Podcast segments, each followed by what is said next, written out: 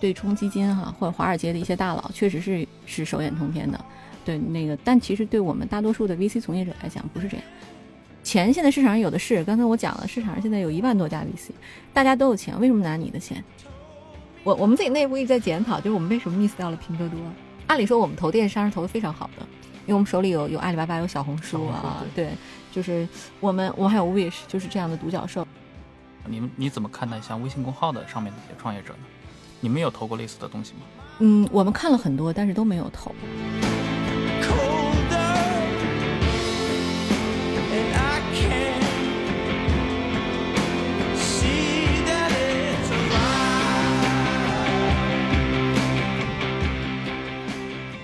各位听众，大家好，欢迎收听本期的《忽左忽右》，我是陈远良啊。今天杨一不在，所以我们请到了我们的朋友小谢来客串主持。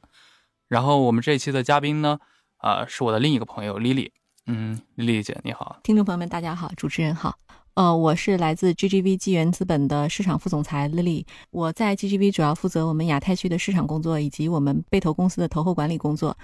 GGV 呢是一家管理六十亿美元的 VC 股权投资机构啊，我们现在在中国和美国一共有四个办公室，主要的投资方向呢是中国的互联网和高科技公司，就是大家平时呃可能日常会用到的很多，应该都是我们投过的 portfolio。嗯，比较有名的是在我们在两千零五年投资了阿里巴巴，后来呢我们投资了像去哪儿、Airbnb 啊、优酷土豆、滴滴打车等等。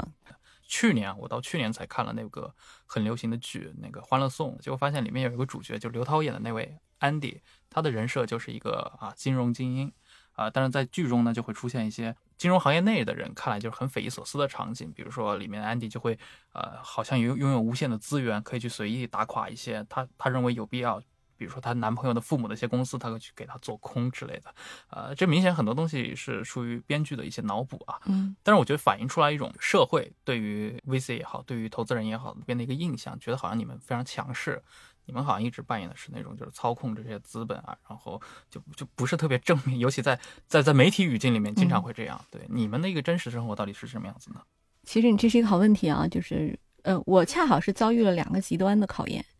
就是一个极端呢，是就是这个一线城市或者以北上广深为代表的我的同学或者我身边的这个朋友们，他们认为就是跟你的这个观点是类似的，他们认为 VC 是一个手眼通天、这个拥有无穷能量的这么一个工作。还有一部分是我老家的亲戚，然后呃三四线城市，然后他们呢恰好是相反的判断，他们觉得这个行业跟 P to P 没有区别。对他，他他分不清，分不清这个投资、股权投资、二级市场投资或者什么的这这种这种区别。就是每次我一过年回家哈，就老家的亲戚让我推荐股票，对，其实我真不懂啊。其实他是这个 VC 这个行业，就是因为它过去是一个太狭窄的行业，嗯，即使到现在，其实从业者也不多，那个看起来就很神秘。加上又有像什么门口的野蛮人啊，没错，什么这些，就是大家被一大堆的这个这个书籍给洗脑了，觉得它是什么样？呃，也许对冲基金哈或者华尔街的一些大佬确实是是手眼通天的，对那个，但其实对我们大多数的 VC 从业者来讲不是这样，我们和普通的上班族没有区别，我们的工作只是说发现项目、找到项目，其实你可以理解它也是一个苦活。就是你要在海量的数据里和海量的信息中找到那个最对的公司。大量的时候，我们是要做研究的。那你呃研究完了之后，你还要出差亲自去看这家公司，就是你还要去判断这个他你说的里面到底是真话还是假话。就是你还要去拷问人性的。就是有时候你跟他聊的挺嗨的，他跟你说的我我们数据多少多少，但你你你你得去判断一下，就是你对每一个问题你都要质疑。所以。呃，行业也不是说这个有多少资源，只是我们可能认识的人多，因为每天见各种各样的这个公司嘛，嗯，那了解到的信息确实是比一般人要多一点儿，嗯，但是从收入上到工作方式上也并不比 BAT 的员工好多少，嗯，啊，其实那个收入大家也都是就是普通的这个这个收入正常收入，然后跟 BAT 的这个什么的同事是差不多，甚至还不如人家 BAT 挣得多，然后那个工作呢也很辛苦。你刚才我不是讲了吗？就是我们其实要做研究，那叫对着电脑；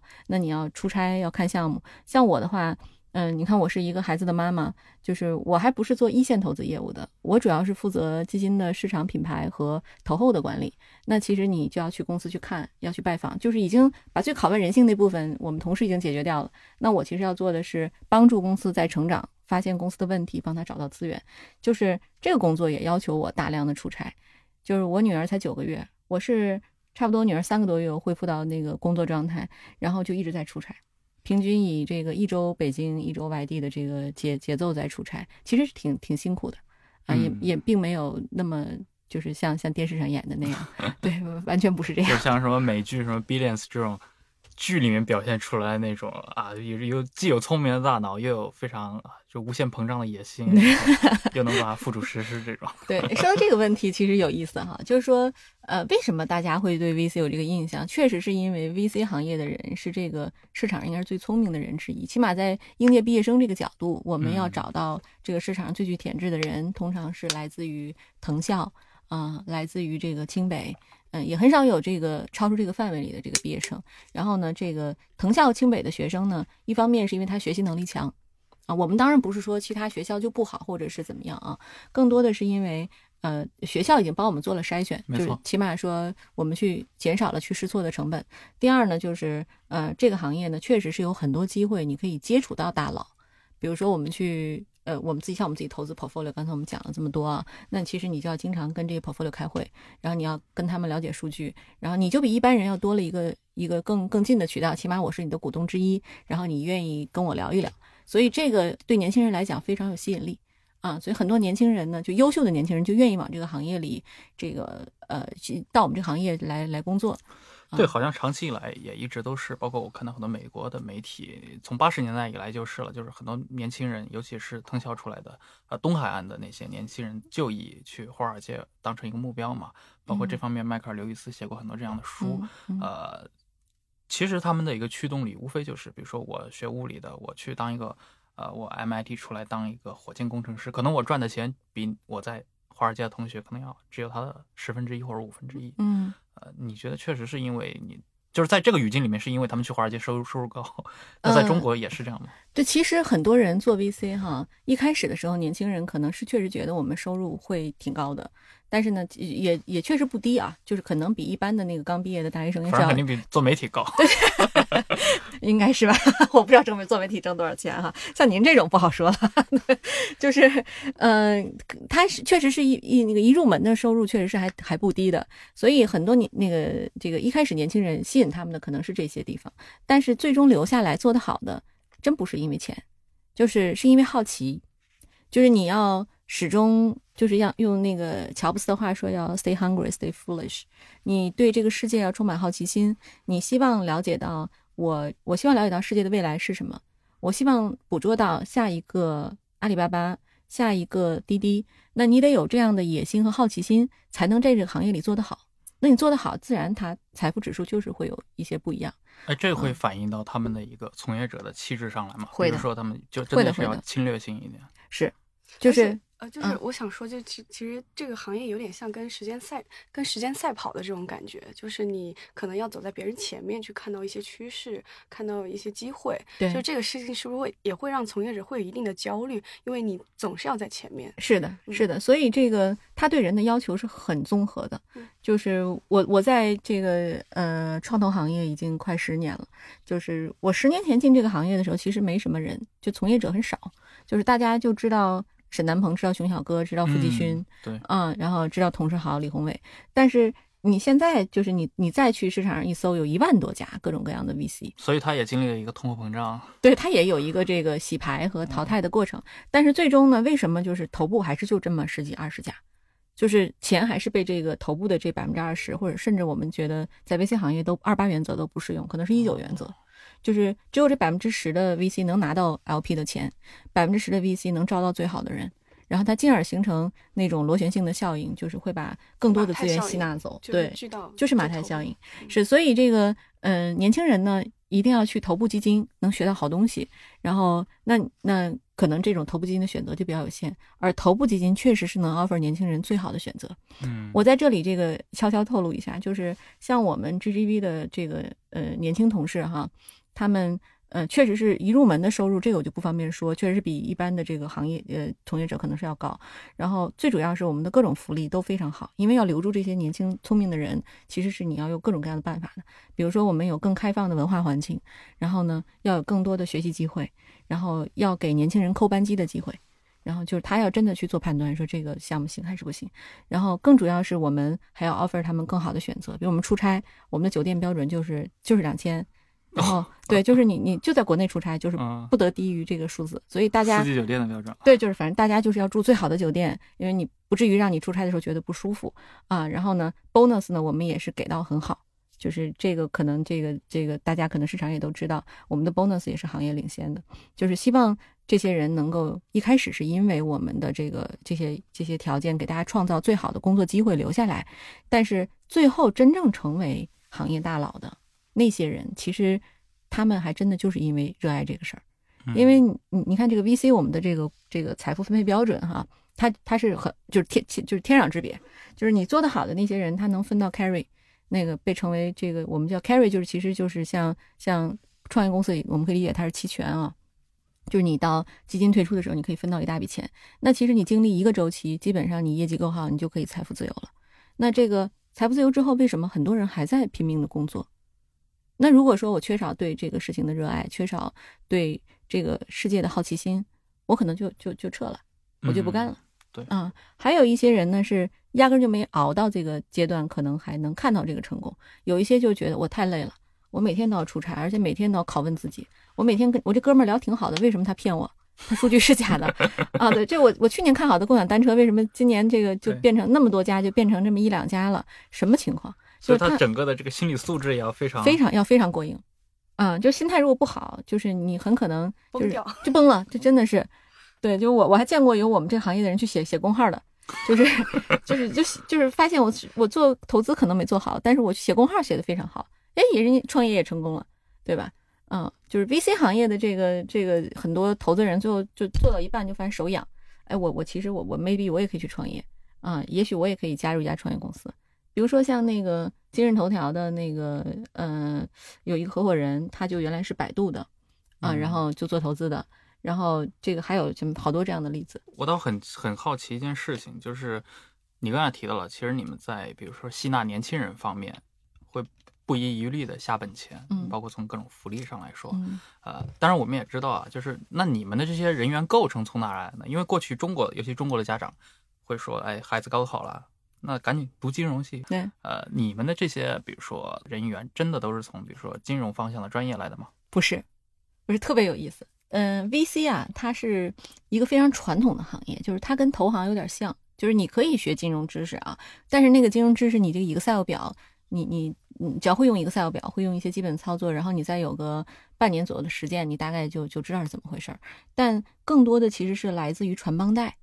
就是我我我们有一套独特的这个判断办法，我们有一套独特的这个判断这个人这个事儿，然后呢，整个这个团队的一套的这个这个非常综合的东这个理论体系，但这个没有办法，就是它它直面化，基本上没有一家 VC 能够成功的实现，说我把我的投资理念。就是就就就写成一个什么 Bible，大家就按着这个办就能做好投资，还真不是。所以得得用一个 case 一个 case 来是要要对对对，所以他的这个对人的要求呢，就你学金融出身，其实也未必能做得好投资。那个我举个例子啊，那个我们的合伙人里，像呃那个呃付继勋，他本身就是学计算机出身的，他在惠普做工程师做了好多年。呃，李宏伟是学战斗机设计出身的。嚯，嗯，战斗机设计对对，他是就是在新加坡那个学这个学习，然后去美国，然后如果没记错，他应该是康奈尔大学毕业的。然后他就是学战斗机设计，所以他现在就看高科技啊，就看什么无人驾驶，然后就看这个呃，像这个六足机器人什么硬件。因为他从工程师这个身份出来的话，他就能看得懂。没错。然后我们还有一些背景的同事是学。就是学什么人工智能啊，学计算机，学大数据，然后这样他才能去跟，因为你有这个背景，你才能去找到对应的项目。你知道趋势是什么，你不会人云亦云，这就有独立的判断。还有一些同事呢是学什么，呃，我们还有一还有同事是学传媒的，嗯啊，因为学传媒的人获取知识的这个就获取知识的渠道可能跟别人不一样，获取信息的渠道比较多样。然后哎，这个同事他做投资也做得不错。啊，然后还有学学经济的肯定是有，嗯然后学外语的，就学什么的都有。它跟会计什么的这类行业还是很不一样。不一样，不一样。对，它主要是你学习能力和这个获取知识的渠道，甚至我们讲叫社交能力嗯，或者研究能力，对这个是有要求。所以是不是意味着很多，比如说在硅谷有很多人，他本身是一个可能阿斯伯格综合症的患者，不善于社交，但是我能缔造一家伟大的社交网络公司。嗯但这种人可能是不是在投行就不太适合，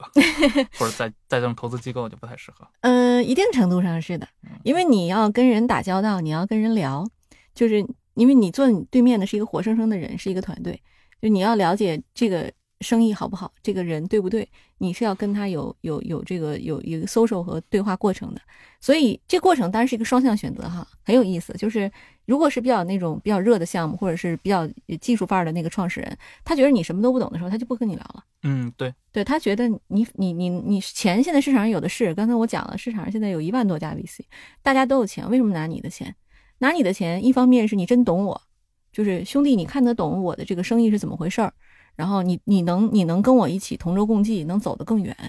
第二是咱俩这个气场得搭，就是你别因为公司总要有遇遇到困难的时候，总要有什么的时候，我你就像我的这个团队的成员一样，我可以坐下来跟你深入的去聊，可以你可以帮我想办法，你有更好的资源帮我解决这个问题，所以那个还真不是说你就是，呃，你光有钱就行的。所以就是比如说一个好的 VC，它可能就是更像是一个陪伴创业者一起成长的这种这种感觉，而不是说我在早期我就一直一 push 一定你要去赚多少一定是，一定是，就是，所以你看，基本上每家 VC 的这个 slogan 都差不太多，嗯。啊，什么创业者背后的创业者，什 么让梦想触手可及，就是他都想表达的是一种友好的、平等的态度，啊，对对，对，实际上呢，也确实是，为什么就是大家会觉得好像呃不平等？啊、原因是因为可能因为我我们是资方，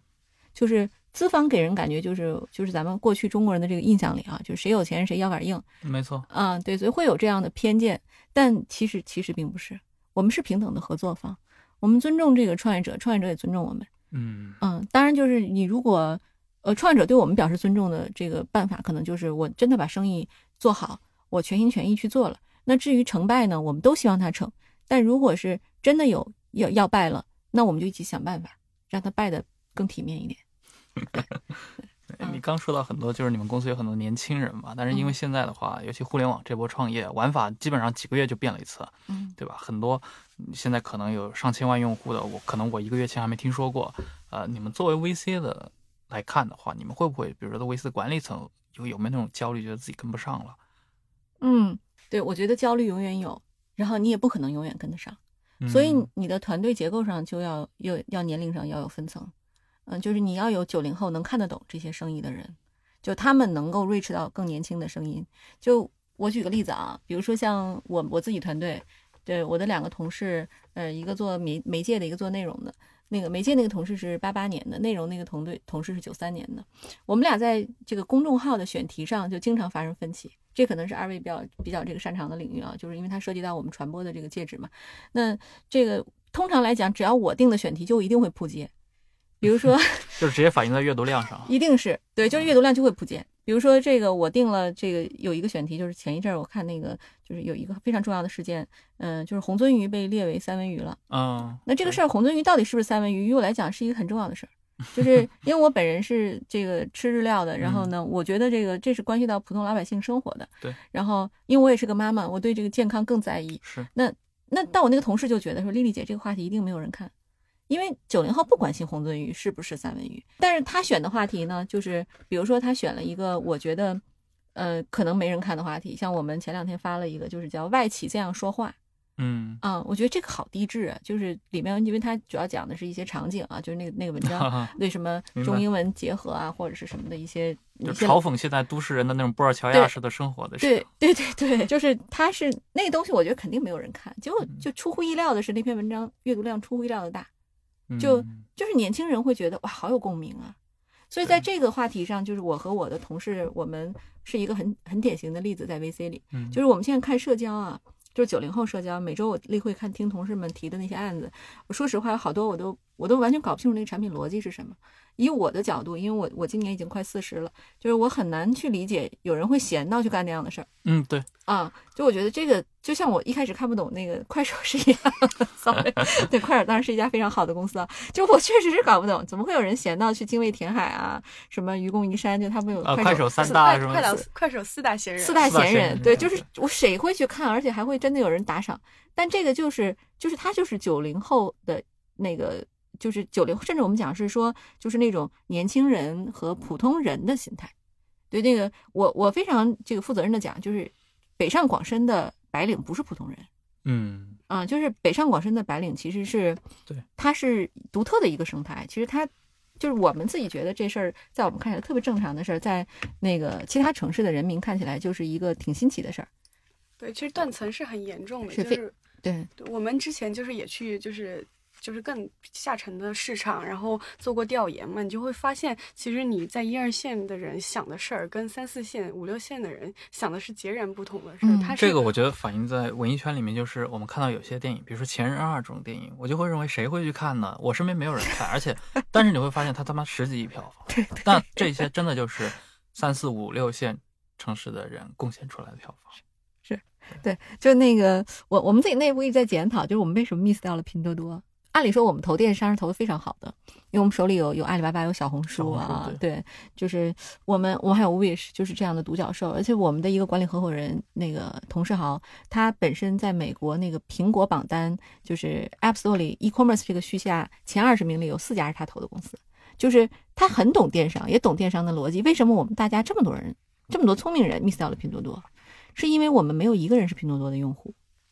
就是这就是一个问题，就是我相信全整个 VC 行业都在检讨啊，就是没有看懂拼多多的同志们，是不是要重新考虑招一批？没错，这就是我刚刚很想问的。你们一直坚持从藤校、从清北招人，这就一直保持一个精英化的。对就你们要有用户体验观，就是更下沉的人。是是，就是可能要有一批这样的人去干这个事情。就哪怕说我我我依然我坚持要招藤校，或者说我坚持要招清北，但是呢，我这个同事他得能杀下去，真的去做嗯调研。就我前两天就是看见一个媒体报道，就是有一个也是 VC 从业者，他就真的去跟那个蓝领的那些人对一起嗯生活、一起工作，看看他们的想法。这其实是特别好的一个实践。其实对于 VC 来讲，我们因为不是一个人力密集型的行业，嗯，其实本来是应该大家常规要做的事情就没有办法去完成。但是如果说我们有这样的呃，就是体验官们哈，他能去做这样的事情，我相信其实是能帮我们找到很多很好的 case 的。嗯，那个我本人因为这个是一个比较典型，在这个就是在消费上断代的断层的这样一个人，就我们自己投了哈罗单车，它现在应该是在呃，就是在用户量上应该也也应该是中国数一数二的了啊。可是非常遗憾，我一次单车都没骑过。就是我嗯我就不是单车的用户，就是我原因是因为就是单车最火爆的时候，就是我正好怀孕了。然后哦等到那个可以去，我想骑的时候，已经那个生完小孩儿，这个很多单车公司死了，然后剩下的车都是坏的。对所以当我想体验的时候，我也没体验着，对我就非常遗憾。可是就是很明显，就是说，就如果说我们有人能真的去试一下单车，就他真的体验一下，真的去了解这个逻辑，可能大家在投资上都会变得更更贴近这个这个用户一点儿。嗯，对，在这个事情上呢，我我个人是推荐一个人，就是他是我们最近投的一家公司哈，呃，那个我我先不方便透露他名字，嗯 对这家公司的一个 co-founder 是我见过最厉害的一个女生，就是她真的是卧底到了几十个群里去了解人性，因为她典型的是一高大上的背景啊，然后那个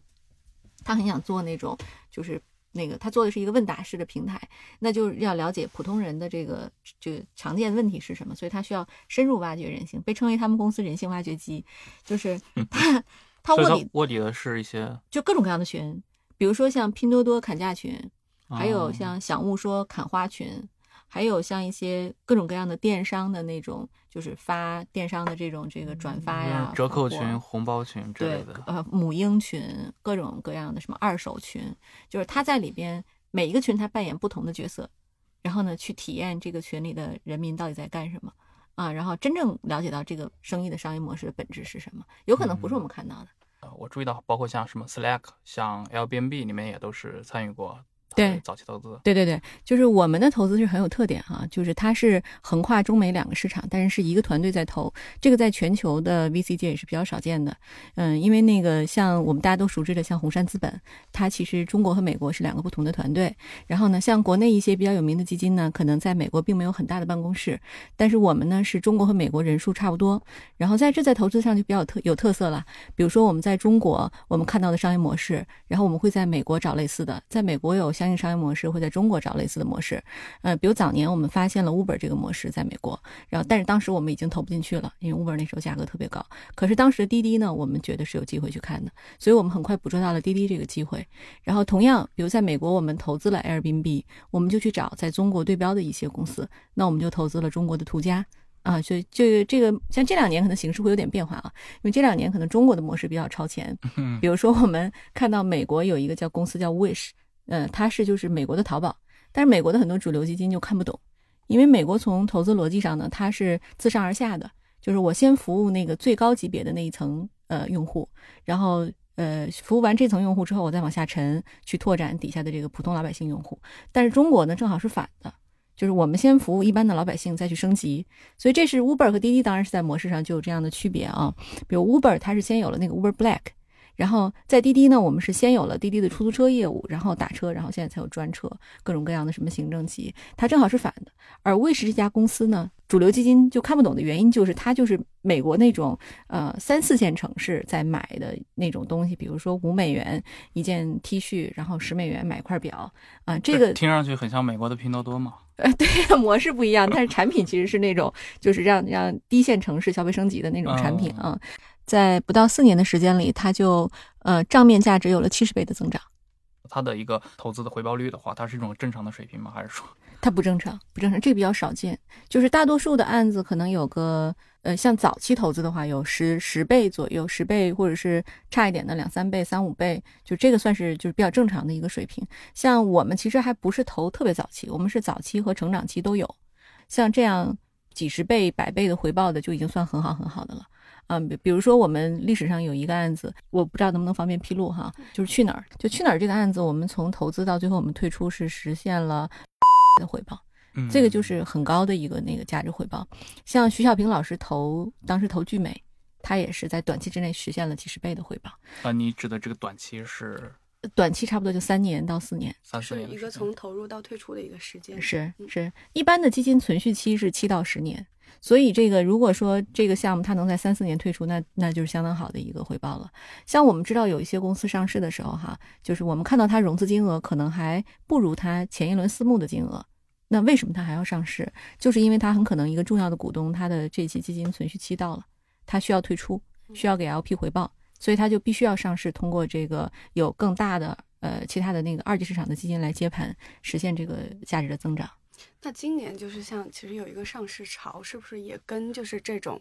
就是这个原因有一定的关系？比如说就是那批基金他们是不是不是不是没有是对，今年上市潮是因为中国在香港的这个市场的开放，嗯，就是中国的这个资本市场在香港做了一些大胆的这个调整，因为香港其实历史上没有什么互联网公司。它最大的就只有腾讯一家啊，但是这个中国的这个基金呢是很渴望我们的这些好公司，呃，能够回到我们的自己的市场里，然后能够实现回报的。但是其实很难，因为其实我们知道，呃，从 A 股它的这个审核机制到和美股它是完全不一样的。所以像有像我们我们所谓的那些独角兽公司，它根本就还不赚钱，它增长去特别快，然后呢。就像我们之前录过有一期，那个我们自己那个有一档播客哈，叫做呃 Startup Insider，叫创业内幕。就这个里面，我们当时录过一个嘉宾叫响悟说，这家公司从成立到我们嗯现在也就是一年的时间啊，它其实用户已经实现了几十倍的增长。那就像这样的公司呢，它就是就就是独角兽。那它但它不赚钱。所以你在 A 股市场就是要求你多少年盈利啊，什么这种的要求下就没有办法在 A 股上市的。呃，很多互联网公司呢，过去不得不呃借助 VIE 架构，然后呢去到国外，让国外的这个资方来获益。那现在我们可能中国就是在香港这个市场上的尝试，目前看起来还是比较成功的。啊，今年陆续有几家像。嗯，我们我们知道前两天不是有个新闻吗？就是那个钟都那个那个他敲的那个钟都不够用了。嗯，啊，那个锣要两家共用一个锣，对，就是因为大量的公司都涌去香港，它的最近的一些呃审核机制啊，到它的呃一些这个审核办法上都做了一些调整和改革，啊，所以是因为这个变化，窗口期到了。嗯，那刚你也提到了，像你们看到看到的，比如说包括最近以来的一些明星项目，他们仍然是那种可能到现在没法盈利，但是他们在流量上是一直有一个长期的关注，或者说他们把主要的精力都用在了，其实就是圈粉丝、圈用户，对吧？这好像是过去，尤其是互联网创业一贯以来的一个思路，是在你们就是投资方看来确实是这样吗？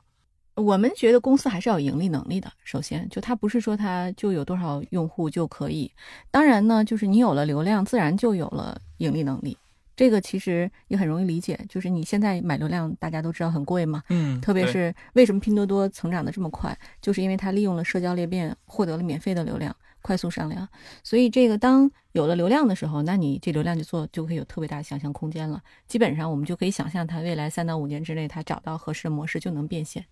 嗯，所以这个对于 VC 来讲呢，其实，嗯，看项目的时候，呃，因为你你你现在看到这个公司，它可能还没有完全不盈利，或者说这个公司你也搞不懂，它就外人看起来可能搞不懂它到底模式是什么。所以 VC 它有一套独特的价值判断标准，比如说早期的投资，那我可能就只能赌人，